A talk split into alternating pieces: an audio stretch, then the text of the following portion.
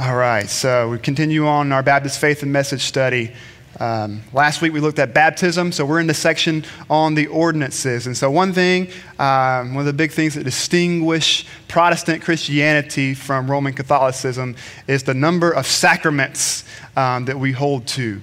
Um, the Roman Catholic tradition is that there are seven sacraments. And then, as Protestants, we, we say that there are, there are only two sacraments or ordinances. There are only two things that the Lord Jesus has uh, given for us to do and commanded us to do um, as a body of the local church. And those two are uh, baptism and the Lord's Supper. Uh, as Baptists, uh, historically, Baptists have preferred to call them ordinances um, as opposed to um, sacraments um, in order to distance ourselves from the view that um, these uh, ceremonies work in a power of themselves and, a, and something apart from our faith.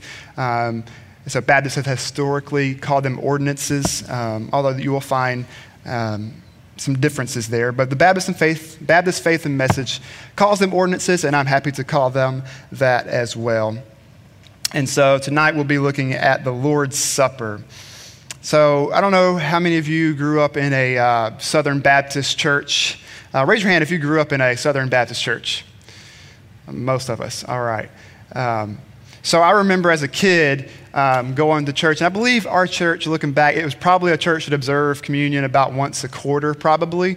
And we weren't regular uh, church attenders, and so we probably missed a couple of those. And so it was a, uh, probably a once or twice a year thing. And, and, and I don't remember, I always thought it was like a hands on lesson on the passage of Scripture where we see the Last Supper.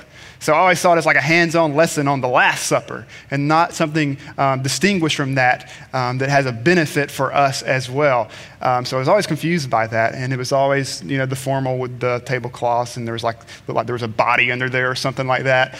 Um, so I, I, did not understand it as a kid, did not understand it, and there wasn't much benefit from that.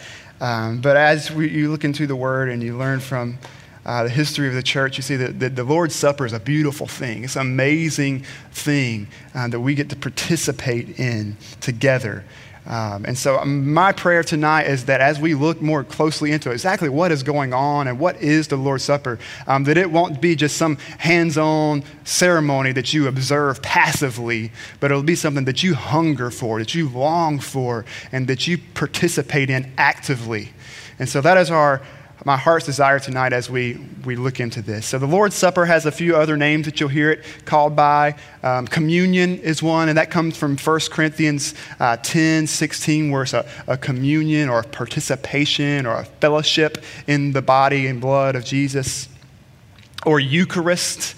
Uh, 1 Corinthians 11 24, where it says that Jesus gave thanks. That's uh, Eucharisto in the Greek, uh, which means thanksgiving. And so each name emphasizes a different characteristic or different aspect of the ordinance. It's not something completely different. Um, sometimes when we hear words like Eucharist, we think, we, our mind automatically goes to, to Roman Catholicism. That word's kind of been stolen from us, it's a beautiful thing that we should be thankful. We should give thanks for the body and blood of Jesus Christ that was given for us. Um, so each thing emphasizes a different aspect. So the Lord's Supper Calling it the Lord's Supper emphasizes the, the spiritual nourishment. It's a meal, it's something that fills us and sustains us. It emphasizes the spiritual nourishment that it brings. Communion emphasizes our fellowship and our participation, that koinonia, um, with Christ and with one another. And like I said, Eucharist emphasizes our thankfulness for Jesus. So these are all great and beautiful terms for the same thing. But tonight I will be referring to it as the Lord's Supper. So, as we look at the Baptist Faith and Message, if you have the copy um, in front of you, we're going to read that real quick. It says, The Lord's Supper is a symbolic act of obedience whereby members of the church, through partaking of the bread and the fruit of the vine, memorialize the death of the Redeemer and anticipate his second coming. The Lord's Supper. So we're going to start and break that down, what it is. First, it's a symbolic act of obedience.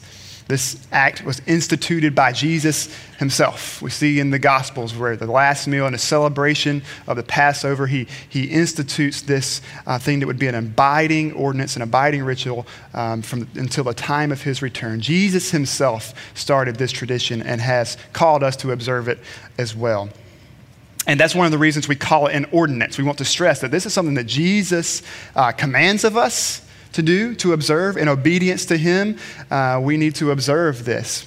But I want to address the word ordinance real quick because for people like me who are naturally inclined to uh, run away from any sort of authoritative thing. I think it's a product of my generation where we hear something like ordinance. That sounds like power and authority, and we want to run from that, and it's like oppressive. So we think, why would Jesus command us to do this? Um, it's an ordinance. This is something, it's like a law. Like I can't turn my radio up loud enough for the city uh, police are going to come maybe turn my radio down. Is that what Jesus is trying to do?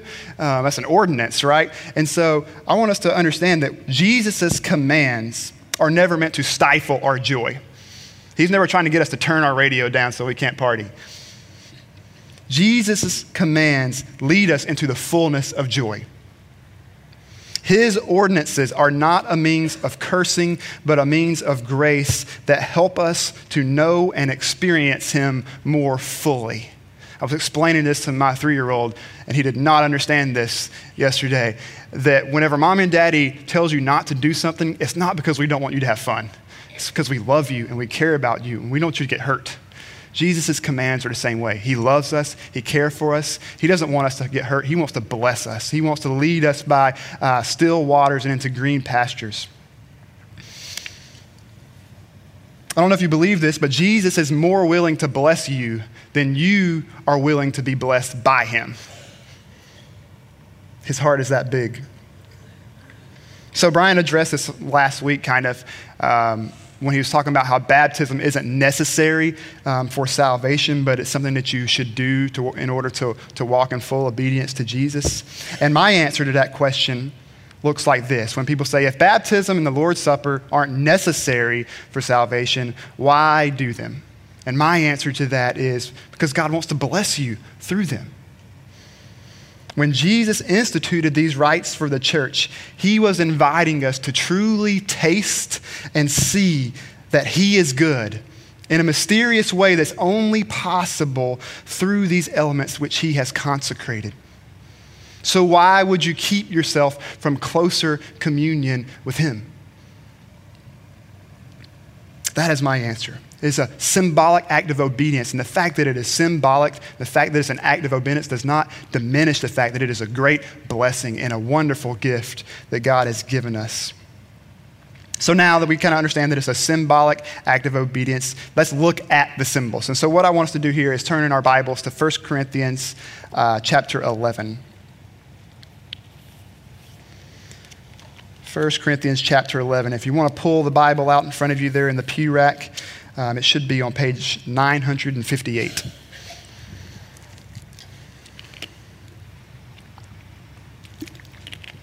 So these are, these are Paul's instructions to uh, the church in Corinth. This book is, is, is Paul addressing uh, wrongly ordered worship in the church and is probably uh, the first instructions for the Lord's Supper uh, recorded in the Bible. So uh, we realize that this isn't an epistle, comes after the Gospels in our Bibles, but Corinthians uh, was most likely written before or at the same time as the Gospel of Mark. And so we're talking about a very early uh, description of the Lord's Supper, and it's a wonderful testament to the truthfulness of Scripture that this description matches so closely with the other Gospels. If you're familiar with this passage. But what we'll do tonight is we'll start in verse 23 of chapter 11 and hear these words For I received from the Lord what I also delivered to you that the Lord Jesus, on the night when he was betrayed, took bread, and when he had given thanks, he broke it and said, This is my body, which is for you. Do this in remembrance of me. In the same way, also, he took the cup after supper, saying, This cup is the new covenant in my blood. Do this as often as you drink it in remembrance of me. For as often as you eat this bread and drink the cup, you proclaim the Lord's death until he comes. Whoever therefore eats the bread or drinks the cup of the Lord in an unworthy manner will be guilty concerning the body and blood of the Lord. Let a person examine himself then, and so eat the bread and drink of the cup. For anyone who eats and drinks without discerning the body eats and drinks judgment on himself. That is why many of you are weak and ill, and some have died. But if we judged ourselves truly, we would not be judged. But when we are judged by the Lord, we are disciplined, so we may not be condemned along with the world. So then, my brothers, when you come together to eat, wait for one another. If anyone is hungry, let him eat at home, so that when you come together, it will not be for judgment. So here we see the description. And what was going on in Corinth was uh, there was divisions in the church. There was different factions who were kind of warring one with one another. And when they would observe the Lord's Supper, uh, the, the more wealthy, the people who could get there quicker, you know, they would come and they would have a great feast and they would, they would drink a little too much wine, and they would be getting uh, drunk on the wine before even the Lord's Supper was observed. And so by the time the Lord's Supper gets here, um, the poor who are coming along are going away hungry, and, and those who are abusing it are going away filled. And there is the Lord's Supper. And so what Paul is telling them is by coming and gathering together to take the Lord's Supper, you're doing more harm than good. So I wonder if that is our gathering sometimes. If we, when we come together, are we doing more harm than we are doing good because of our relationships with one another? That's the warning that we have here. That no, we are to come together in unity and to be patient and to wait on one another and to enjoy this meal um, together. So that's the context, but what we want to look at is just what are the symbols? What's the symbolism? Um, so if you believe that something more than mere symbolism, um, this isn't going to change tonight. Um, so it's, it's, it's nothing less than a symbol. It may be something more, but it's nothing less than a symbol. So, first, what are the symbols? Bread. Bread representing the broken body of Christ.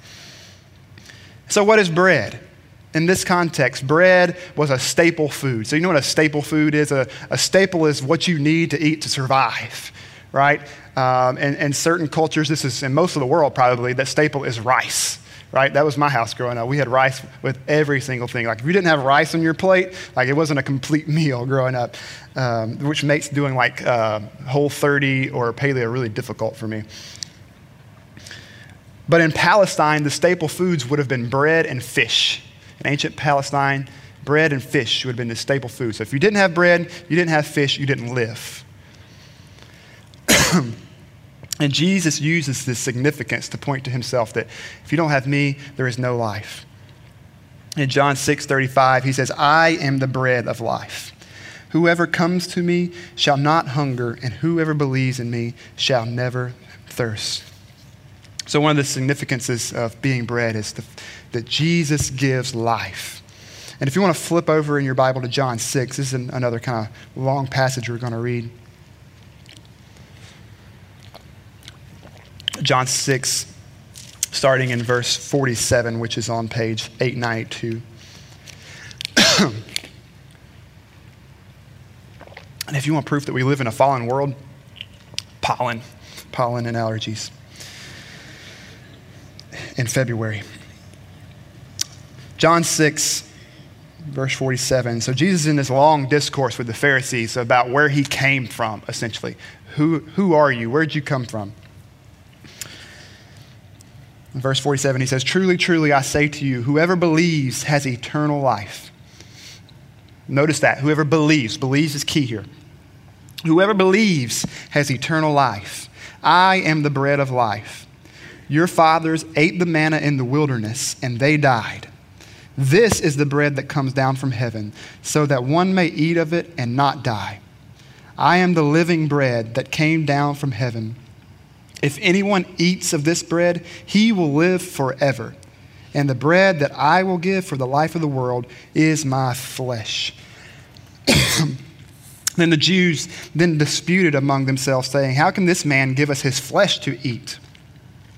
So Jesus said to them, Truly, truly, I say to you, unless you eat the flesh of the Son of Man and drink his blood, you have no life in you. Whoever feeds on my flesh and drinks my blood has eternal life, and I will raise him up on the last day. For my flesh is true food, and my blood is true drink. Whoever feeds on my flesh and drinks my blood abides in me, and I in him. As the living Father sent me, and I live because of the Father, so whoever feeds on me, he will also live because of me. so Jesus is saying, I'm the bread that comes from heaven. Not like the manna that your fathers ate and they died in the wilderness. When you eat me, you will live forever. And so, uh, this is the, the, the, key passage that the uh, Roman Catholics use to support transubstantiation, which means that the elements, the bread and wine, literally become the body and blood of Jesus when the priest issues the words of consecration. And they would say that Jesus is saying here, unless you eat my flesh and drink my blood, then there is no life in you. And so they take that quite literally. And that's one of the reasons why excommunication in the Roman Catholic Church is a big deal because you're taking away from the flesh and blood of Jesus that provides life. But we remember, remember what I pointed out right at the beginning. What does he say in verse 47? Whoever believes has eternal life. And so, um, what it looks like to, to feed and upon Jesus is, is, is believing in him and feeding upon him in your spirit and being abiding in him. so, what is food? What, I mean, think about food. Like, what is food? What makes food distinct from anything else in the world? Food is something that was once alive, that has been killed in order that something else can live. That is food. I mean, I don't, it doesn't matter what you've eaten. It was once living, unless it was like salt. And that's like the only thing that we eat that wasn't once living. Food, in order to, to live, we need food, which means something has to die. We're, we're so disconnected from that in our urban culture where when you ask our, our children where do food come from, they'll say it comes from Publix you know, the grocery store, and it's nicely, neatly wrapped. There's no blood. It's nice and clean and pretty. But ancient Palestine, they knew exactly where food came from. It came from the ground, it came from the animals. I think it's very important to reconnect our, our ourselves with the earth and with our food because it teaches a, a, a powerful lesson. Powerful lesson that in order for us to live, there has to be sacrificial death that's the nature of living in a fallen world. And Jesus is saying, in order to live by me, like I'm coming, I'm promising eternal life. That sounds all good, right? The disciples were all on board to that. But every time Jesus took it to Jerusalem, that hey, the Son of Man is going to have to suffer and die at the hands of ungodly men, the disciples didn't like that. We're like, no, you, you can't die. You're supposed to give us eternal life. Jesus says, I'm food, I'm bread. In order for you to live by me, I have to die. It's a very powerful symbol. And it's a great way to disciple our kids and disciple ourselves when we eat this food, when we realize that, hey, something had to die for me to live. Jesus had to die for us to live. The next symbol we see here is a, is a powerful insight that I learned from Ligon Duncan and Derek Kidner this week that I've never heard before, and I think it's powerful. That in the instituting of the Lord's Supper, Jesus is reversing the work of the serpent in the garden. In Genesis 3, we see that Eve took and ate the forbidden fruit that casted all of creation under the curse of death. And in the Lord's Supper, Jesus is undoing that curse. No longer are the words take and eat verbs of cursing and death.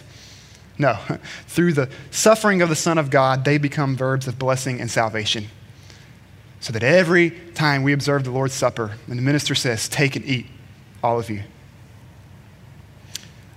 It's Jesus undoing the words of cursing and blessing his church through them. It's a powerful image. So consider the body of the Lord in the bread that we eat, sent from heaven without the leaven of sin. Was beaten and broken and thrown into the furnace of God's wrath that we may eat and live. And there's one last thing in the bread that is symbolic, and it's not of Christ's literal body, but of his body here on earth, the church. 1 Corinthians 10 17 says, Because there is one bread, we who are many are one body, for we all partake of the one bread. So, not only is the Lord's Supper pointing us to our participation and, and, and communion and fellowship with Christ through his body, but with one another through his body. And I say this often in the context of reconciliation that when we were reconciled to God vertically, we're, we were also reconciled to one another horizontally because we're all connected to the same source. This is what theologians call union with Christ, that we are united to Christ. We are in Him, and there's only one Christ. And if we are all united to the same Christ, then by necessity, we are all united together. That's why there's nothing that separates us. It's because we are united to the same Savior. We are all getting our life from the same source, the same bread. You know, uh, all the grains of wheat that are spread across the fields are gathered and baked into one loaf.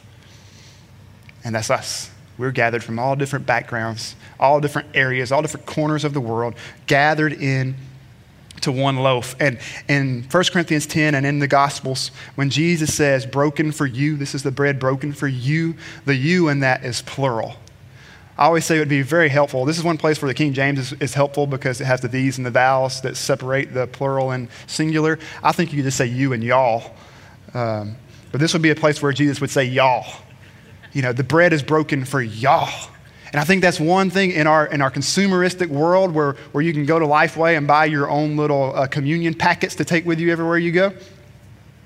The Lord's Supper was never meant to be an individual thing, it was plural broken for you, for the church, for the, us together. And so the Lord's Supper is about the body of Christ, the corporate body of Christ. So that's the bread. Consider the bread of life, Jesus.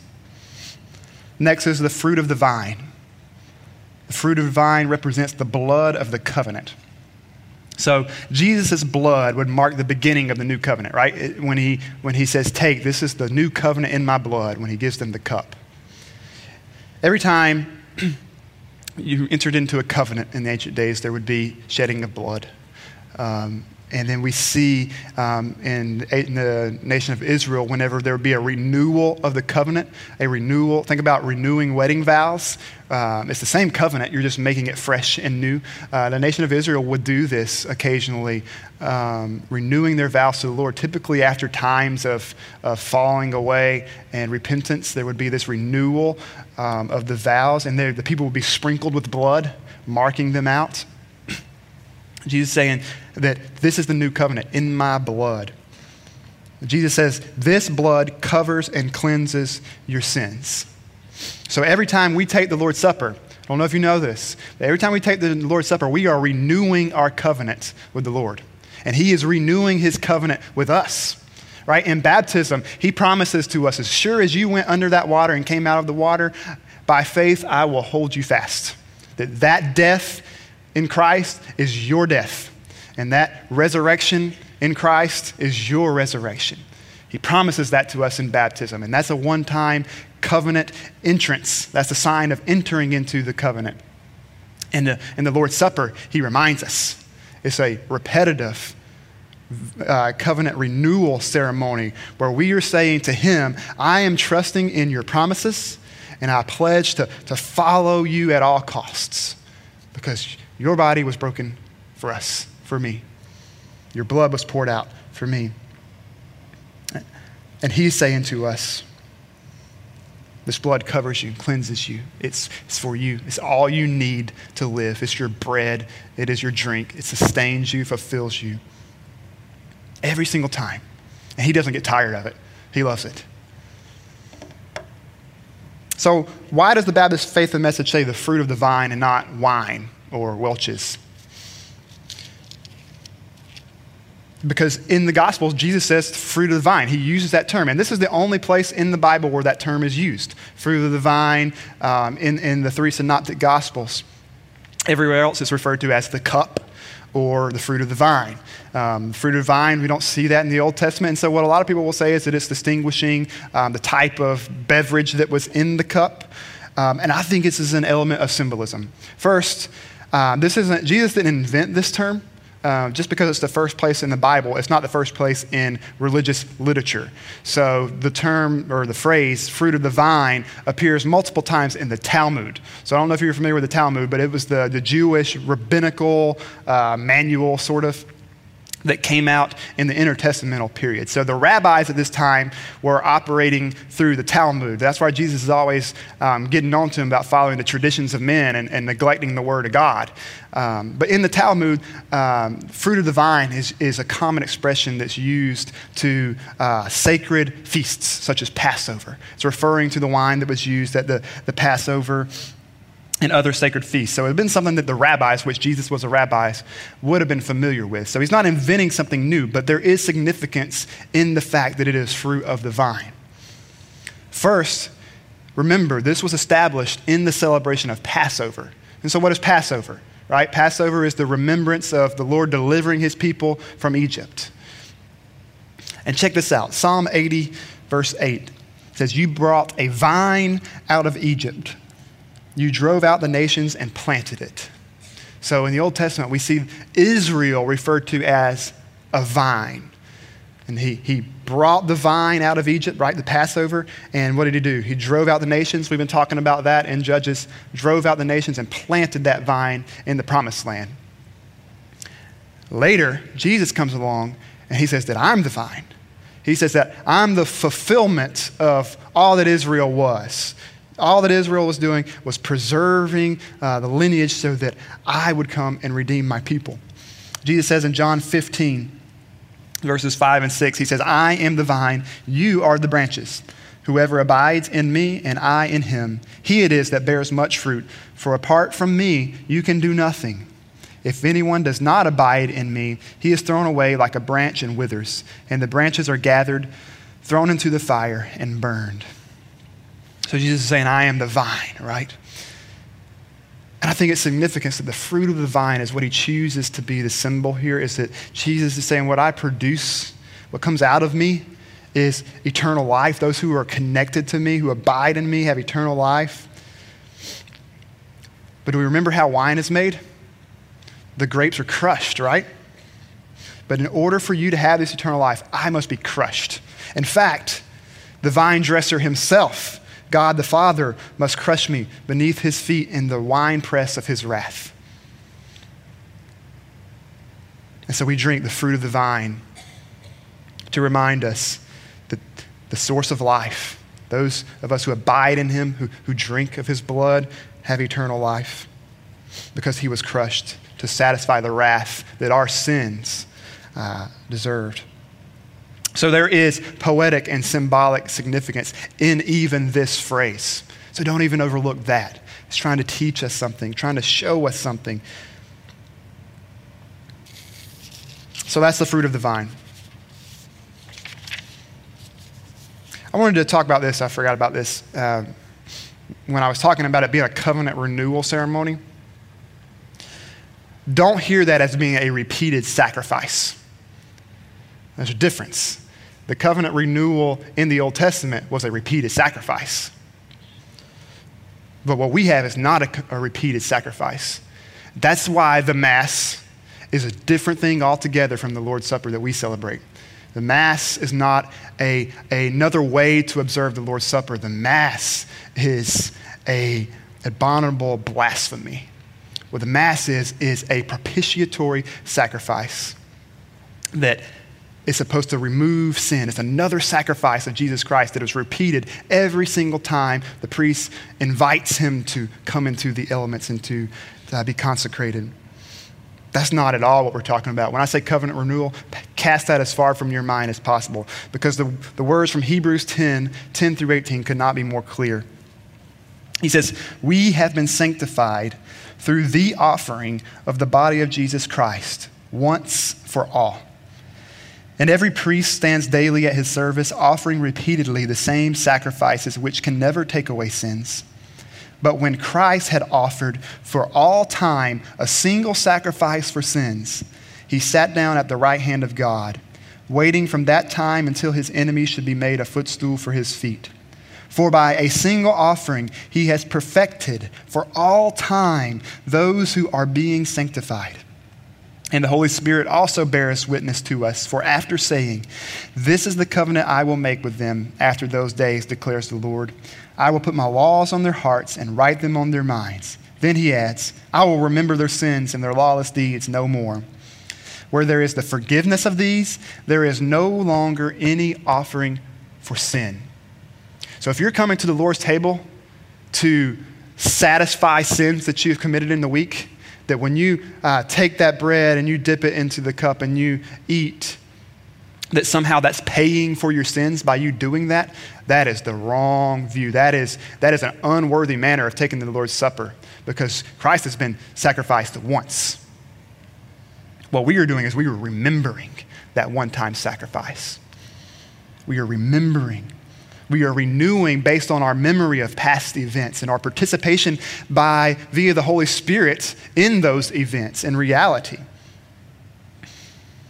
So that's not what it is. It is not a repeated sacrifice, it is a covenant renewal ceremony. So remember the blood of our Lord in the cup that cleanses us of all unrighteousness, which purchases us from the bondage of sin and gives us eternal life. So, the symbolic ceremony is a memorial, right? The confession says, through the partaking of the bread and the fruit of the vine, memorialize the death of the Redeemer.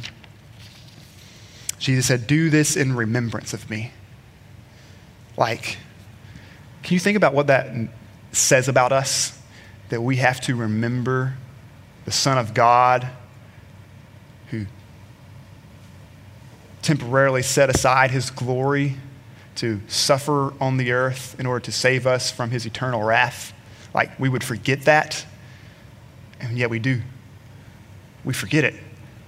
And, and from, from Sunday to Sunday, we, we, we can forget, right? We get focused on other things, and we, we forget.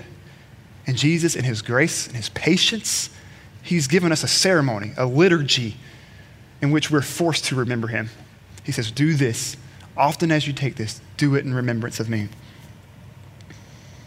And so I wanted to point this out as well that a memorial, it is a memorial. We were remembering the Lord, but it's not a funeral. It's not a funeral. It's serious, but not shameful.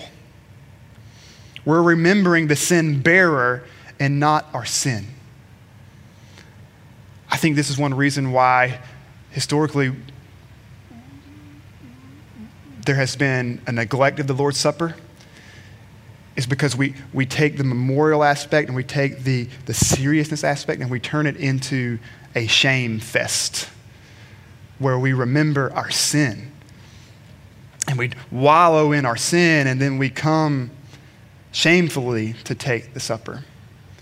When he says, Do this in remembrance of me. Remember, my body was broken for you. I bore your sin, I bore your shame. It's gone. Come, feast. Feast. Take the bread. Drink of the cup that gladdens the heart. So it's a memorial. We are remembering, and it is serious, a serious time, but it's not shameful. Come, Christian, in faith, with a glad heart that your Redeemer has bore your sin. Celebrate with him. 1 Corinthians 11 26, he says, We are proclaiming the Lord's death until he comes. And so the Lord's Supper is also a preaching of the gospel. Uh, I, believe, I believe it was St. Augustine, maybe, I think it was, St. Augustine, who said, um, that the sacraments are visible words. And this, uh, we, can, uh, we can say the ordinances are visible words. So they're a preaching of the gospel visibly. So in baptism, we see the death of Christ and the resurrection of Christ played out before our eyes. And in the Lord's Supper, we see the broken body and the blood pouring out of Jesus. We see that visibly in the in visible words. And so the Lord's Supper is a proclamation of the Lord's death. It's a preaching of the gospel. And so the Lord's Supper can even be an evangelistic time for unbelievers, and who we'll talk about later, um, who are uh, separated from the table, is even a time for them to see the gospel because the death of Christ is being proclaimed in that. And notice it says, proclaim the Lord's death until he comes. So this isn't an eternal, it's not an eternal ordinance. This is something that's temporary, that gets us between the time of his death until the time that he returns. And that's the last phrase of the uh, statement that says we anticipate his second coming. Because remember, I said it's a memorial, not a funeral. Why is it not a funeral? Because he's alive. Jesus is alive. It's not his funeral, he's, he's not dead, he was resurrected. He's alive. And we are taking the supper in anticipation of his second coming. Jesus himself, he says this in, in, at the end um, of Matthew 26, where he institutes the Lord's Supper. He says, I tell you, I will not drink again of this fruit of the vine until that day when I drink it new with you in my Father's kingdom. So, not only are we looking back to the cross when we take the Lord's Supper, but we are also looking forward to the day in which we will uh, partake in the marriage feast together with Him, where we'll drink the cup anew with Him in glory, and He will serve us Himself. Can you believe that? In Luke 12, 37, he tells us the parable of the, the, the marriage feast, and he says, Blessed are those servants whom the master finds awake when he comes. Truly I say to you, he will dress himself for service and have them recline at table, and he will come and serve them. I guess while we sing, brethren, we have come to worship because of that last stand. It says, Christ will gird himself and serve us. Holy men all around. And I heard Ligon Duncan, he, he pointed this out in the same thing that I learned the earlier thing. He was saying that someone was like, Does this mean that Jesus is going to serve us in heaven? Like, shouldn't we be serving him? I mean, he is God after all, and he's our Savior after all. He says, Did you ever think that there would be a time that you didn't need to be served by your Savior? There's not a time that we don't need to be served by our Savior. He loves to do it. He loves to do it. In heaven, we will have a great feast. And we are rehearsing this every time we take the Lord's Supper. We are rehearsing this moment where the marriage feast of the Lamb, Christ Himself will gird us, gird Himself and serve us. And even now, when we come to the Lord's table, He is serving us. He's reminding us benefits of my body, the benefits of my blood are yours. He's helping us. So, when we take the Lord's Supper, are you awaiting his return and expecting to be served by the Lord of glory? Like, is it something that you look forward to? Is it something that you need, you long for, to be served by your Savior of his body and blood? So, those are the symbols. And there's this one qualifying statement in the confession that we need to talk about. And that's where it says, whereby members of the church, through partaking the bread and fruit of the vine. So it, it's limiting who is eligible to receive and to take from the Lord's Supper. Members of the church. Again, this is a place where the statement is a little bit open, leave some wiggle room because different churches uh, hold different uh, positions on what members of the church means. We all agree that it's members of the church. The question is is it big C church, little c church? Is it the universal church, like all Christians, or is it just members of this local congregation? So different uh, churches have different statements in that. And, and most of the time it comes from a pure motives because we believe that unworthily partaking of the Lord's Supper, meaning not done in faith in Jesus Christ, that it is a spiritually damaging thing, that it is a thing that is uh, bringing judgment upon yourself. So, so, so, John Calvin in Geneva, he was a very strict one for guarding the table. He would get in front of the table and prevent unbelievers from coming to tables. And those unbelievers had swords. But he laid his life on the line because he was wanting to protect them from unworthily partaking the Lord's Supper and profaning what was holy. And so it comes from good motives. So some churches would say that in order for the table to be adequately guarded, it needs to be members of that specific local church only. Someone who the elders or the pastors know, and they know their testimony. They know that they are uh, followers of Jesus. They're not under any sort of church discipline or anything like that. And so they will limit the Lord's Supper to members of that local church only. Some would say it can be Christian, so you don't have to be a member of this church, but you have to be a Christian who is properly baptized. And so, if you remember last week, Brian explained what proper baptism looks like. So, immersion upon a profession of faith. That unless you have been baptized by immersion upon a profession of faith, um, you cannot come to the table in this church. And then the, the, uh, the, other common position of Baptists is that it's for Christians only, meaning those who have faith, faith, professed faith in Jesus um, and are Christians who are followers of Jesus. And that is our position as a local church. That as long as you are a follower of Christ, that you are walking in repentance and, uh, and I believe, uh, Brian's not here to, to confirm this, but uh, not under discipline from another local church. Um, you are welcome to take the Lord's Supper. Um, so that's our position, Christians only. You don't have to be Baptist. You don't have to be from Perimeter Road Baptist Church. But if you're a follower of Christ, trusting in his work, trusting in what these signs symbolize, then you're welcome. And that gets us to the heart of the issue. Why can unbelievers partake the Lord's Supper? The, the, the, reason for that is because they do not possess by faith what the elements symbolize. Like, what does the body and blood of Jesus mean to someone who is not trusting in that sacrifice, who is not trusting in the work that the body and blood of Jesus accomplished. And if you participate in the body and blood of Christ, which is what 1 Corinthians 10 says we are doing when we take the Lord's Supper, that we are participating mysteriously in the body and blood of Christ. If you're participating in that apart from faith, it can only be a participation to judgment right? Anything done, not done in faith is sin, according to the Bible. And as, as ministers, we want to shield you from that and plead with you first to come to Christ in faith and then receive the supper. And so, another misconception is that the ordinances are some sort of magical ceremonies. It's like a good luck charm. It's like um, if you just take the Lord's Supper, then somehow you're going to get a blessing just by doing it. Uh, and this is a concept called ex opere operato, which means uh, the working of the work. And this is a position of Rome as well. Um, that in and of themselves, the, the ordinance or sacraments um, have power uh, to convey grace whether or not they're received by faith just in so the, the, the, most pagan person can take the lord's supper uh, and they automatically get a blessing from that uh, that is not um, our position at all. The bible does not teach that.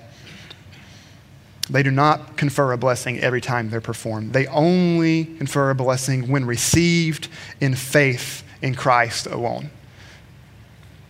Do we get that? That there's nothing in and of the elements itself, the, the power is in Christ and in, in faith in Him. And so that's why unbelievers cannot take, and, and um, we, we, we limit here at Perimeter um, who can take the Lord's Supper to Christians only, which is, is pretty open, um, in my opinion. So, um, let's see, we got 7.30, oh, so we got a little time. Um, we're going to open up for questions. So if you have any questions, um, feel free to ask. I might not be able to answer all those questions, um, as Brian is not here at the moment, but uh, I'll answer what I can. What you got? All right, good deal. All right, so as I said, this is my prayer that it increases our appreciation of the supper.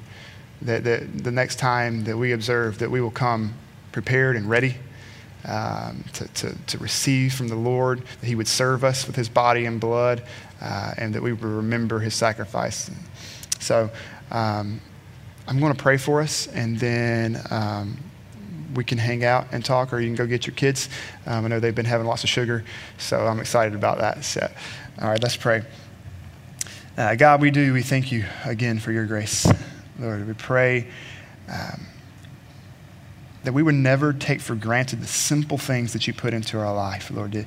Uh, forgive us for being haughty and proud when we think that uh, the ordinary things in our lives are not significant that something as simple as eating bread and, and drinking from a cup, Lord, would be insignificant.